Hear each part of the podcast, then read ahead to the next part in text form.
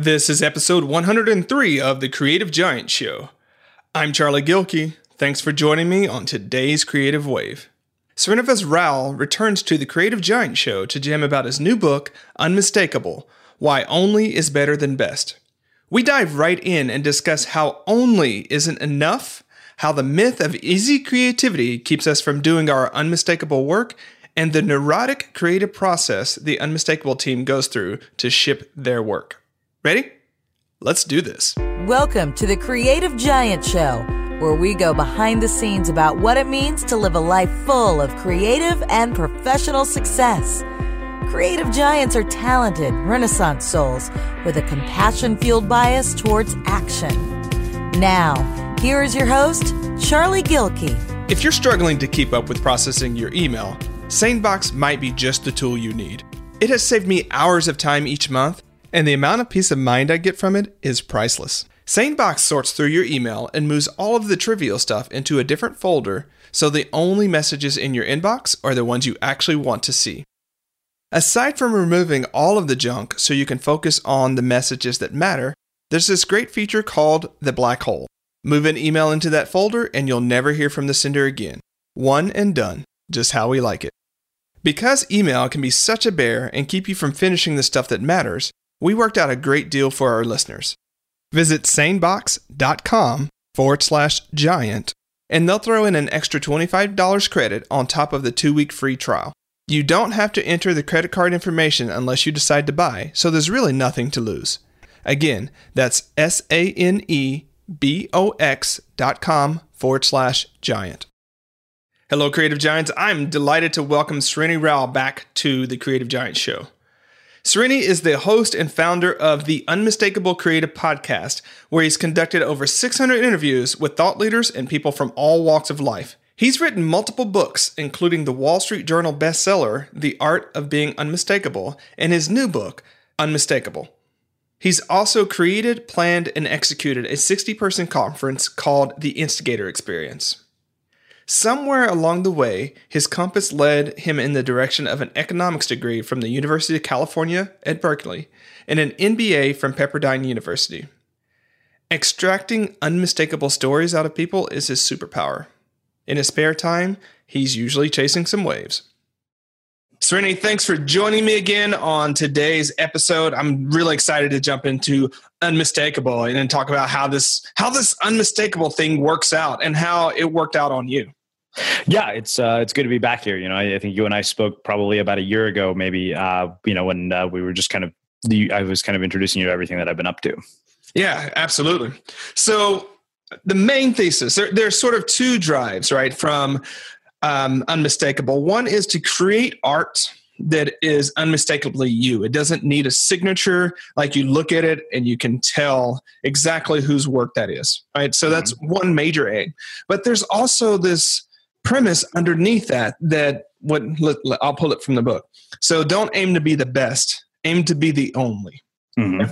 So I love the idea that that expresses at the same time that in some ways, you know, it's relatively simple to create your own category. Right. And so I'm what I'm wondering is there seems to be at least another qualified qualifier needed here, like useful or delightful or mm-hmm. something that goes with onlyness. Because you could be the only helium um, helium smoking. I can't smoke helium. I was going to screw that one up. But you could be the only of something really obscure and random yeah, yeah, not really produce anything. Yeah, I, I, think that that's a really, really wise observation because you're right. I mean, you do have to take into consideration, especially the idea that, okay, wait a minute, you could be the only who does something, but if an audience doesn't care about it um, and, and it doesn't reach anybody, it's not unmistakable because you don't get to take make that claim yourself. It's really another person who determines you know okay your work is so unique that i can't mistake it for anybody else. Um, and so yeah right something completely obscure that nobody has any value in. So i think maybe the idea of value is is probably a big one there. Maybe is the other um, you know uh, qualifier. In addition to value i think we we have to really emphasize quality because the the bar has been significantly raised for what people expect from creators because we live in a world where it's very possible to create anything you want and start as quickly as you want. Uh, you know, you and I could start today, and because of that, the internet is is just littered with you know lousy projects uh, things that aren't up to par and you know you're not supposed to start out being good.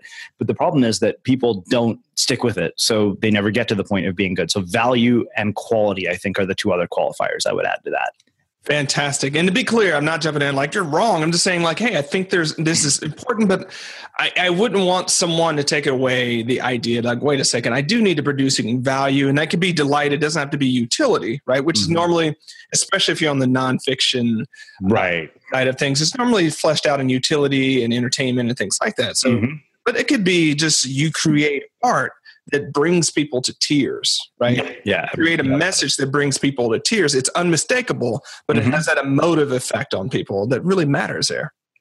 Yeah, the emotive effect is a big one. I mean, I, I think that um, we would all be better suited to ask ourselves, you know, what is the emotional response that I'm trying to elicit from an audience by creating what I'm creating? Because I think that if you look across art forms, uh, you know, whether it's music, whether it's movies, um, you know, whether it's books, um, you know, whether it's concerts, all of it, the things that we remember, the things that stay with us for a very long time, and the things that that have an impact on us almost always happen because they elicit some sort sort of emotional response in us. And to not take that into consideration, I think, is really to, to take the soul out of your work in so many ways. Yeah, and I wanted to slide in here because we kind of have mind share on this. When we say art, we don't just mean fine arts. We don't just mean something that you paint. Yeah, right? we're talking about whatever special thing that you do in the world. So it could be leadership, it could be organizational design, it could mm-hmm. be whatever that is. But that the way that you do that is unmistakable, right? So yeah, I mean, I, I, think you know we we look at things you, you, like you look at things that people like Nancy Duarte do, right? Nancy Duarte is absolutely an artist, as far as I'm concerned, because I mean, she takes something that seems fairly mundane, which is designing PowerPoint presentations, and she turns them into a work of art, something absolutely beautiful. Uh, so yeah, I, and and the, the interesting thing is that we're at this very cool inflection point inflection point in our history um, where unlike any other time we have the ability and the opportunity to approach things as artists and to infuse all these very personal things and be much more expressed in everything that we create um, because everything at our disposal makes that possible you mentioned earlier, and I'm going to use the um, the language that you use in the book, which is around surfing around. Mm-hmm. Um, on the one hand, the bar is set really high right for creative art, for art nowadays right? Um, mm-hmm. because this is weird thing because the barrier is so low the bar is so high. Yeah yeah. It's a uh, it's an odd paradox for sure. It's an odd paradox and i think you and i talked about this last time. I think the challenge becomes because that bar is so high people don't even get out into the lineup. They don't even try to catch the wave because they're like right. i'm not going to be able to do that so i'm not going to be able to produce that because i'm not there yet what would you just say to somebody in that situation? Yeah, I, I, think the the thing that you have to remember, and it's hard because you you forget that what we're often seeing is somebody in their present incarnation, not in all the steps that it took to become who they are. Um, you know, I didn't come out of the the womb like this, you know, with with all these really creative ideas and and this really beautiful website and all this stuff that we do and, and we're known for. Um, I mean, what at this point, at the end of this year, it'll be eight years. And eight years and i would say i'm just now starting to find my stride and you know and one of the other things i said in the book is in the introduction i said it's seven years later and i'm still learning how to surf and i think that you know one thing i've said before is i think if you're going to be a eternal master then you have to be a perpetual student um, because I think the thing that all these people that you see who are incredible at what they do have in common is that they're committed to this process of lifelong learning. There's no moment of arrival. There's no I'm done. You know, you look at somebody like Seth Godin, who, you know, probably if he didn't want to, he wouldn't have to work anymore. Um, he could stop his daily blog, but why does he do it? Because it's what causes him to keep learning and growing and, and changing his mind about things and, you know, rethinking what, what he thought. And maybe, you know, even in moments for people like us, you know, admitting that, hey, you know, something I thought before has changed now as a byproduct of something I've experienced. And so I, I think that, you know, you have to remember that everybody starts at zero um, everybody starts at the same place, whether they're a billionaire or a blogger, with rare exceptions like Donald Trump, who probably you know somehow fell into some money. But let's not even go there. Um, yeah, but for the most part, we're all playing on you know a somewhat even field. I mean, you know, there are, there are situations that we have to actually acknowledge and say, okay, there have been lucky breaks along the way. Like I happened to get into podcasting way before everybody else did. Um, that was very fortunate. That's serendipitous. You know, you couldn't have predicted that. I happened to be lucky enough to have a, an editor at Penguin find something I wrote there are uh, absolutely those things and, and i want to make sure we acknowledge those lucky breaks because they do happen. But that being said those lucky breaks are often the byproduct of opportunity you know of of or of actually putting your work out in the world and doing it and you know getting better and learning. So the thing is that everybody starts out not knowing how to surf and they're always continually learning how to surf you know? So you see people that are actually catching waves and and you know actually having fun that's because they put in the water time. You know, I, have seen this pattern over and over again with friends.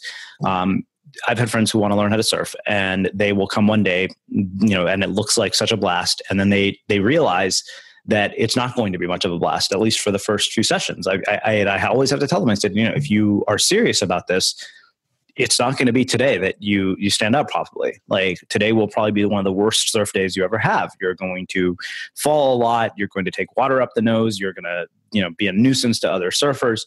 But if you come back over and over, at some point it'll it'll tip, and it'll start to be fun.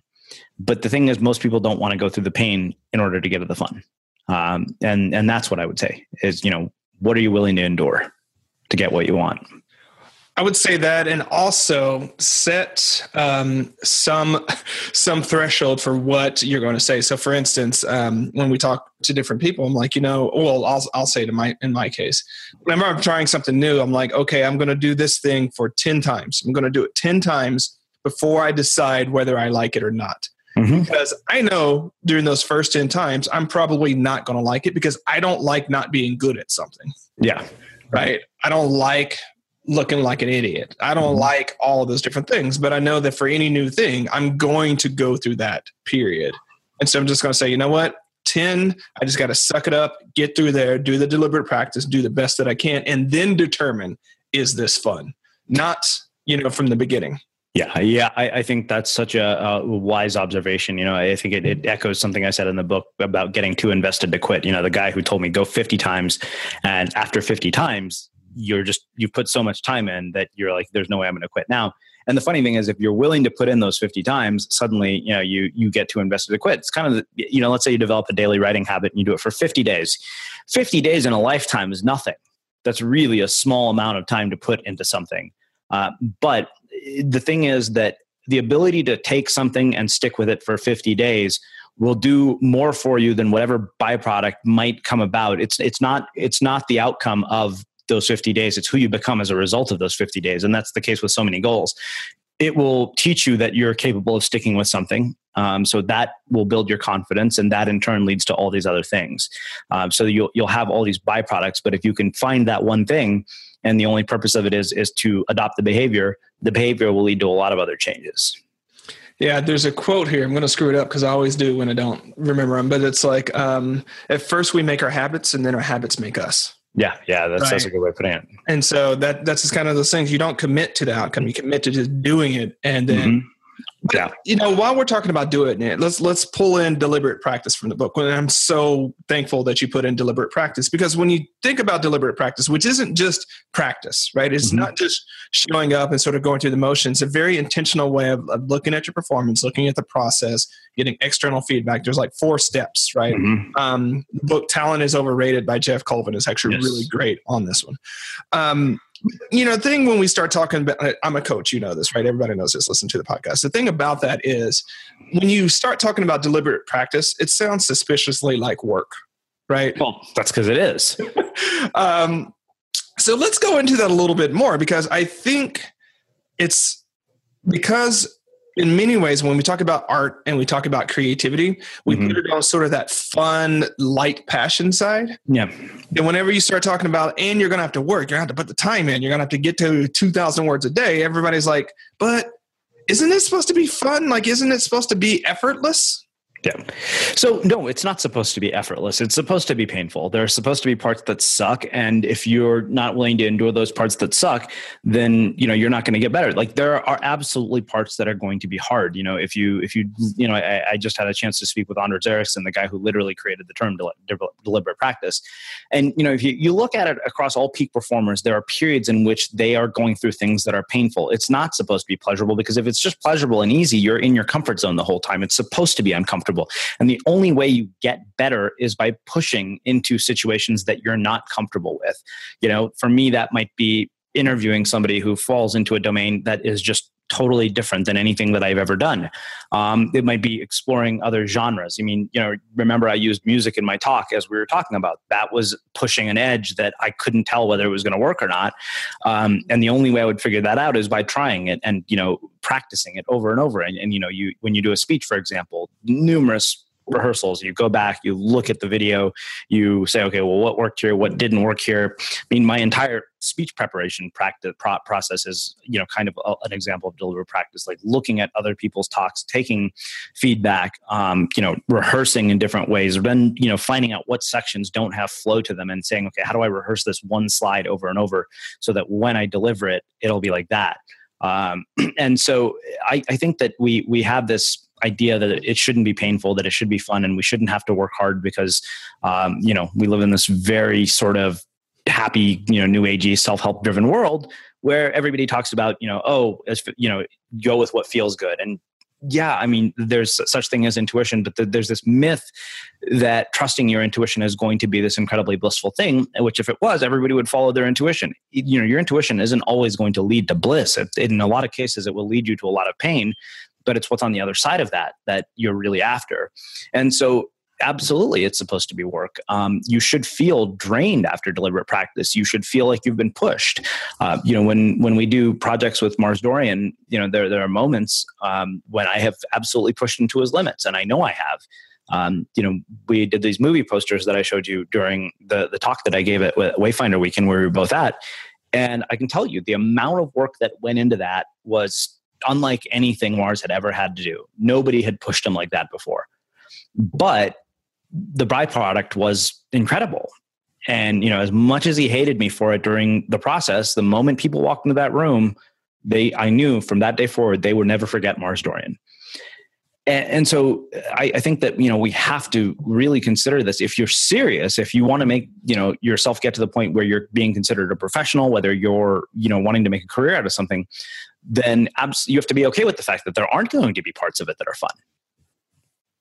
Yeah, you know, I think what we have to look at is as artists, and it's kind of as life. It's not that hard to be third string, right? It's no. not that hard to be third string. You can kind of show up, sit the bench, you know, run through the motion. A little bit harder to be second string, right? Mm-hmm. Um, but really, if you're going to be that first string player or that unmistakable player that's out on the field, it takes a lot of work, right? And yeah. so, I think that there's a sort of um, we get comfortable with being you know second tier we we mm-hmm. get comfortable being known but not the best known mm-hmm. but not the only that you know I, one way i would say to start getting towards that unmistakable category is to put in the work, right? You said that's that's one of the, the, the, deliberate practice, and so because so few people do, you know that that's one of your big competitive advantages is you know you don't you know you can outwork almost anybody.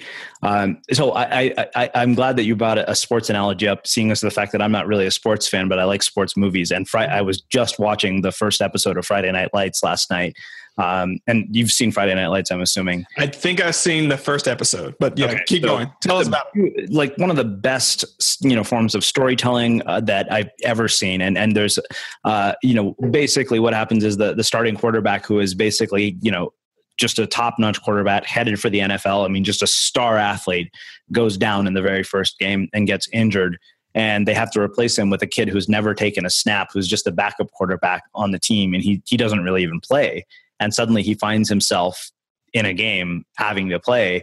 But then the second episode comes around and the coach tells him, you know, look, we got a lot of work to do.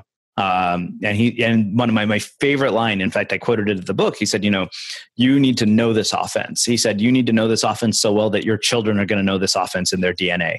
And I, I thought that was so fitting. And I said, that's how I think you have to treat the work that you're doing. Like it has to be that ingrained into who you are. And you have to take that take it that seriously without taking yourself seriously and have that kind of commitment to it so that it is something that is so, it, it, you know it's so baked into your dna that people can't help but you know be drawn to it. That's fantastic. I'm going to um, back up just a little bit because you mentioned your creative process yeah. uh, when it comes to doing the unmistakable work that you do. Mm-hmm. walk us through what that actually looks like. It's a bit neurotic but um, I, I, think that that you know uh, you know we borrowed ideas from a lot of different people. You know one is, is a guy named peter sims who wrote an amazing book called little bets which was um, about the entire creative process that people like pixar people like steve jobs people like chris rock all of them do you know. So chris rock when he does a stand-up comedy tour he goes to a local comedy club um, and he does open mic nights. Like chris rock you know who is an iconic comedian goes to open mic nights and he tests material that has never been used before and some of it bombs. And so what he does with that is he goes and he keeps testing and testing so that by the time you see Chris Rock on a national comedy tour, all the material has been tested for effectiveness.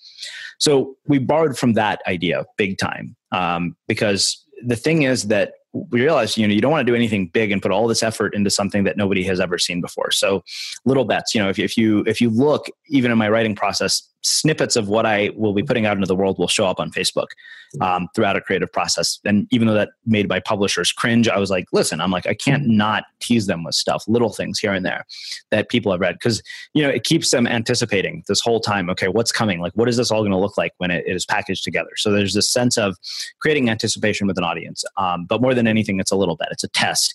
Is like, does this resonate? Does this strike a chord? Is it is it is it hitting people in the face with a crowbar, as my friend Ashley Ambirge would say? Um, and if it doesn't, you're like, okay, that's a cut. No, then you know, we, we will look at even when it comes to the art, artistic process, we'll say, okay, like we start with layout and design, and everybody on the team gives feedback on a layout and design of something, and and we you know we will go back and forth, and we're like, it's not there yet, it's not there yet.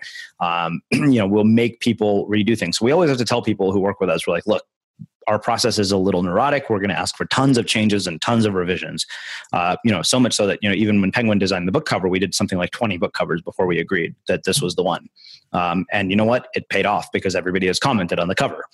Uh, so there's you know there, there's uh, almost like I said, it's somewhat neurotic, but you know it's constantly looking at is this ready? And, and you know taking it apart. We're never you never one never accept the first thing. Um, that's one thing is, is, the first version we always know is not going to be up to our standard. We've just come to accept that. Um, so we, we tell people like just know the first version is probably not going to be the one that we're going to want uh, the other thing is we always ask everybody for two options for everything um, and this I actually learned from a Steve Jobs book. Uh, th- there's a book called Inside Steve's Brain, uh, which is all about you know his working process at Apple. One of the things that he was famous for is he said that anytime somebody brought him a design or a layout of something, he always asked for two options. Um, and the reason we ask for two options is because you know if somebody gives you one option, it's probably not going to be their best work. Whereas if you give them two, you're going to push them a little bit because they're going to have to do something differently. They have to look different. Uh, so there's that part of it. And then there's iteration after iteration after iteration. It's kind of like okay you know this like ch- change this little thing. I mean the smallest detail. So for example we're working on an animated short right now and in one of the frames there's a box of crayons. And you know we've been through all these frames before. And i remember looking at it. I said change the color of the box of crayons from a green box to a black box and the logo that's on the block box make it red. It's like this small on the screen. Nobody would notice that. But that's you know the kind of insanity that goes into this. So looking at little details never settling and then you know you kind of realize all of this is about the kinds of things that maybe one person will notice and for the one person who notices it's totally worth it um, if you listen to an episode of the unmistakable creative like you listen to how it plays the moment you press play you hear the most compelling part of the conversation what we call a magic moment um, you know again not something we can take credit for uh, that that term. But every product, every brand, every service has what's known as a magic moment in which the brand, uh, the customer, or a member of the audience falls in love with the product and becomes a fan. And so for us, that's usually one moment in a conversation. So that's why it's at the very beginning. The moment you press play, you hear that. Um, and and you know so it, it's about constantly thinking about the, the, little details i think aj leon really said it best when he said here's the secret to winning every single time calculate people's expectations and exceed them and so everything we do is about looking at what people would expect from that thing so you know we did a free ebook called the compass it looks nothing like what a free ebook should look like because you know we, we spent probably a thousand dollars in the design alone to get it to look what it looked like um, and it was free which is you know people don't do stuff like that it's not and so in my mind you know that that wasn't about showing off it was about being thoughtful it was about you know we want to basically have pieces of work that are just beyond what people would expect. It's not just a plain old, you know, PDF download. And and so I always, you know, it takes us back to really, you know, what all this stems from is this idea of creating an emotional impact on the people that you work with. So um, little bets, lots of iteration, multiple versions of everything, and then um, you know uh, the willingness to to have the entire team give feedback through the process. So we we go in you know with with no ego about any of it. It's, it's you know and you look at this and we've learned this from reading about the creative process at places like pixar. So we've brought in elements from you know things that we've seen as sort of cultural people who set the bar for things. And and so in my mind, you know, the, like the idea of custom illustrating every single name tag at an event, you know, that's neurotic and, and time consuming and yet totally worth it because somebody it said to me, nobody will ever throw this away. I said, I know that's the point.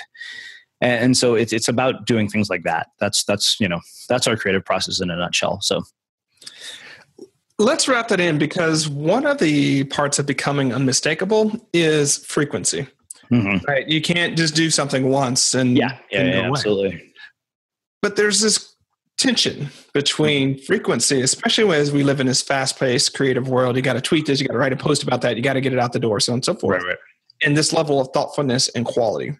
Mm-hmm. So, how in your creative process do you thread that needle between frequency and high quality in that way? That's a good question. I mean, I, I, think you know part of the what helps us is putting those little teasers out into the world. So while we're fully developing something, people get sort of a sneak peek at it, so we can still keep them engaged in the process. So it seems like the frequency is high.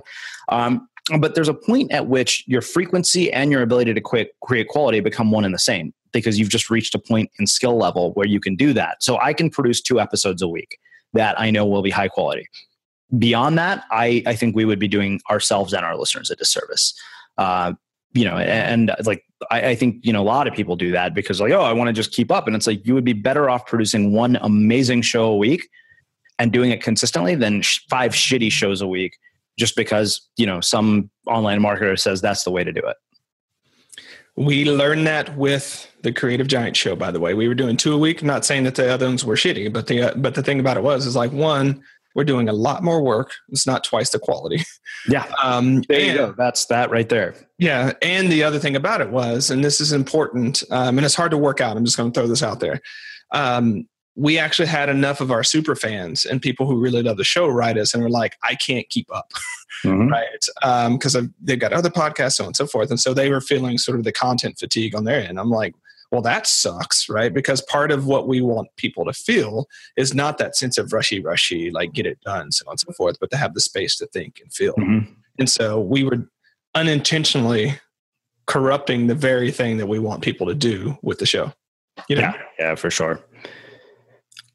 So I'm really interesting, right? Because a lot of times we write the book, we write the material that teaches us what we still need to be learning and practicing. Sometimes we write about stuff we've learned, but a lot of times it's what we must most need to practice. Mm-hmm. So, from the book um, and from the principles you've laid out, which are the ones that are the most challenging for you to practice and, and get into the zone with? Oh yeah, I think the the biggest things for me, probably the most challenging thing. You know, I wrote this section called the impact zone, which is all about dealing with the the psychological challenges. For me, it's mindset. Um, the actual work itself has never been an issue. I don't think. I mean, I've always had a strong work ethic when it comes to this. I've always been consistent, and because of that consistency, I've improved with time. But um, I still get stressed out very easily over things. So, you know, for example, I think Monday I was waiting for email email blasts to go out uh, that would be you know mentioning the book on, on people's email list, and I was feeling anxious. Um, and you know, I, I, I was, I, you know, I, I know we still have like a number of, of media appearances to drop, but you know, I was looking at the rankings yesterday. And I was like, okay, this is making me anxious. Like, there's not as many reviews yet as I want. And, and this is, you know, and I, I realized all this stuff is just a recipe for madness. You know, like to to constant, like on day one, one of my friends was like, "You haven't been checking Amazon all day." I was like, "Dude, I went surfing." Like I went and the, the best thing I could do for myself that morning was not be on Amazon all day and look at the rankings, but to get out of here and go surf because I knew I'm like, otherwise I'll check, you know, my friend thought that was crazy. And I'm like, to me, the other thing is crazy. You know, it'd be insane to be checking all day because there's so much that is out of your control after a certain point, right? Like after the book is out in the world, like, and I've done all, planted all the seeds I can, and you know, I've done all the the outreach that I can, and I've done my part now there's a certain part of this you know ryan holiday and i talked about this he said at a certain point your part in this process is done and you have to be okay with that. Uh, because if you are not being okay, you're not okay with that, then you know that becomes a recipe for anxiety and disappointment, and that's that's that's something I, re- I struggle with. It's it's hard for me, you know. Like I I'm kind of someone of our listeners like there's only 16 reviews so far. I was like, yeah, they're rolling in, and then in one way, I think I've learned how to to deal with this much better, but it's still I would say my greatest challenge. It's the thing I have to work on the most. Yeah, yeah, you know, there's a line from the Tao Te Ching that goes, um, "The master does her work and then steps away." Yeah, yeah. Very simple, but when you realize how hard it is to figure out where that line is between your mm-hmm. work when it's time to step away and being able to step away, like if you master that, that's just one of those things that I think, um, especially when you're in such a data-driven yes. environment, right? Like if we didn't know, like I mean, imagine you know 20 years ago when there was no amazon there was nothing like you got to check or you got to notice like three months later of like mm-hmm. you know, from your editor like this is how many books you sold. That was all you can do. But in our world like you can check. Constantly. Constantly. That doesn't really do any any and, and the weird thing is that it's like the, the it's kind of like checking your google analytics thinking that checking them is going to make them go up you know and it's the work that makes the change. Like so i know there are certain things that we're doing that are going to drive sales. Um, and so and you know some of those haven't happened yet. Uh, they're, they're in you know they're coming up and to not you know so i have to kind of keep reminding myself okay you know what? Like a lot of this is just starting to happen. Like this thing came out what's today? Today's the fourth? It came out two days ago tuesday. So uh, I, you know ryan holiday sent me an email saying you know congratulations the sprint is over now the marathon begins so i, I think that's really what we have to always keep in mind is yeah. that we're in a marathon not a sprint while we're talking about marathons, there's there's a story, and I want I want you to tell the story because I want other people to hear it. There's a story that um, tell your story about this. But, you know, you have this great idea. Mm-hmm. You get mysteriously found by an editor. They love your book. They love the first draft. You put it out there, and the world buys it, and then it like the world is happy. Mm-hmm. Um, I think when you get into it, a lot of times that is not actually what happens, right? Yes. So um, there's a challenge that comes when you're doing long form long form creativity. It's different than writing blog posts. It's different than writing social media and email blast. Mm-hmm. But what what of that was the hardest challenge for you to really yeah. get into getting this book done? So the, the I think the the actual writing of it, the process of sitting down daily and writing, that was easy because I'd already had that habit. You know, I think that was that was not particularly challenging. Um, and then you know of course structuring it is, was one of my challenges. So i had to work with a writing coach. The structuring part you know we, we spent a month doing an outline. That made a huge difference in my ability to, to work quickly and, and to be focused. But i'll tell you the hardest thing. So the writing coach i worked with she had edited multiple books for people like seth godin. And um, you know i specifically chose her for a couple of reasons.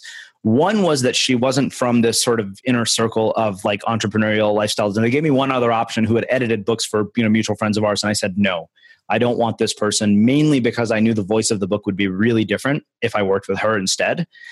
The other reason is she said she would be tough on me. Um, and I knew she would.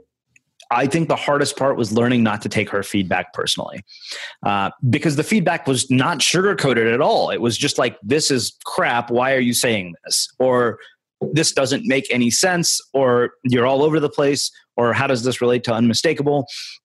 It took me about a month before I really understood that, okay, her job is to do exactly this because her job is to push and push and push until what I have delivered is the best it can possibly be. Um, you know, there was another really interesting thing that happened in, in the launch process, and uh, it was based on, on some feedback from Seth Godin. So, you know, Seth gives you writing advice, you listen. So, you know, in the book, there are these profiles, which I know you've read, of different people. And so what we did was we took segments of the interviews. Originally, they were primarily transcripts of interviews adapted to being a book, uh, be, you know, being these profiles in the book.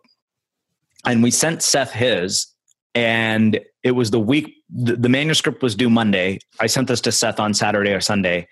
And he said, I have some advice for you, and this is a big one he said you should quote me and use your own opinions throughout. And I thought that's going to take another week. So I missed the deadline because of Seth Godin. Uh, but Thanks, Seth. but you know what? And it's funny because I sent him a thank you note saying this. I was like, I missed one deadline in this process because of you, and because of it, the book is that much better. Because what's amazing is I found myself able to do something that I thought was impossible. I finished, I had to redo all seven of the profiles. I think there's six or seven. I had to read because I couldn't just redo Seth's. So I had to redo all of them. So I emailed the editor at Portfolio and I said, listen, Seth said this. It's actually good advice. Give me a week. I'll turn it around in a week. I'm like, is a week going to make the difference between you guys being able to ship on time and not? They're like, no. So that was one of those moments when you kind of said, okay, you know what? Like, absolutely, because you're committed to a standard. You know, you're committed to the end product. And if you're willing, if, if it means you have to suffer for a week to get through it, so be it. And so I canceled every meeting I had that week and I, I worked to get that all done what I want to say here is, um, and I just want to pat you on the back about that because you had developed a consistency in hitting those deadlines previously. Mm-hmm. Like it was okay. A lot of writers, when we would get into this process, we miss all the deadlines, and it's like we need another thing, and then it's a whole story yeah. conversation. I, I never miss deadlines. Um, I, I, think that's the reputation I had. So much so that even my editor was like, "I know that you're hell bent on not missing deadlines." Uh, you know, I, I wanted that to be my reputation. That you give me a deadline and I hit it you know i was very very concerned about that so if there were besides this sort of making um, art that's unmistakable but if there were one thing that you would want people to take away um, as that thing to put into practice to, to you know sure. get out in the waves what would you want that one thing to be this is going to sound strangely weird, especially considering we're talking about a book, but I, I, I, think it's to stop looking to authority figures to give you permission to do this thing that you want to do, or to give you approval to do this thing that you want to do, or to give you the validation you're seeking. Those three things I think get in people's way so much. Like, you know, we talk about how nice it was to get Seth Godin's approval on a book, but, you know, my motive in life shouldn't be to get Seth's approval, you know? Like, uh, my mission in life is not to create things that Seth will think are high quality like that's that's a recipe for disaster. Yeah. That's just an added bonus. But to, to say the whole thing has to be validated by by somebody like Seth or somebody like you or somebody like you know our friend Jonathan Fields or anybody. Um, you know, I talked about this in the Wayfinder talk. You know, what we often do is we look to these authority figures and we have this idea in our head that if we do exactly what they say, we will get the result that they've promised. Not only that, they will approve of the result that we produced, and that's just a, a that right there totally kills it like that's how you lose what could make you unmistakable. That's fantastic. Srinivas, thanks so much for joining me today. Oh, my pleasure. This was awesome. Okay, Creative Giants. So you heard it from Srinivas. What can you do today to pick yourself and stop waiting for someone else to, to give you that stamp or to tell you that you should be something? Your path to being unmistakable will always require you to pick that new place to go that no one else will tell you where to go. Think about that. And until next time, stand tall. If you enjoyed this episode, you'll also enjoy episode 3 with Seth Godin. Srinivas joined me for episode 28 as well, so there's more creative mojo there. If you're digging the Creative Giant Show, I'd really appreciate it if you leave a rating or review on iTunes. If you're not familiar with how to do this, there's a walkthrough available on the podcast page on productiveflourishing.com. Thanks. Thanks for listening to the Creative Giant Show. To find more tools and inspiration for creative giants, head on over to productiveflourishing.com. Stand tall, creative giant.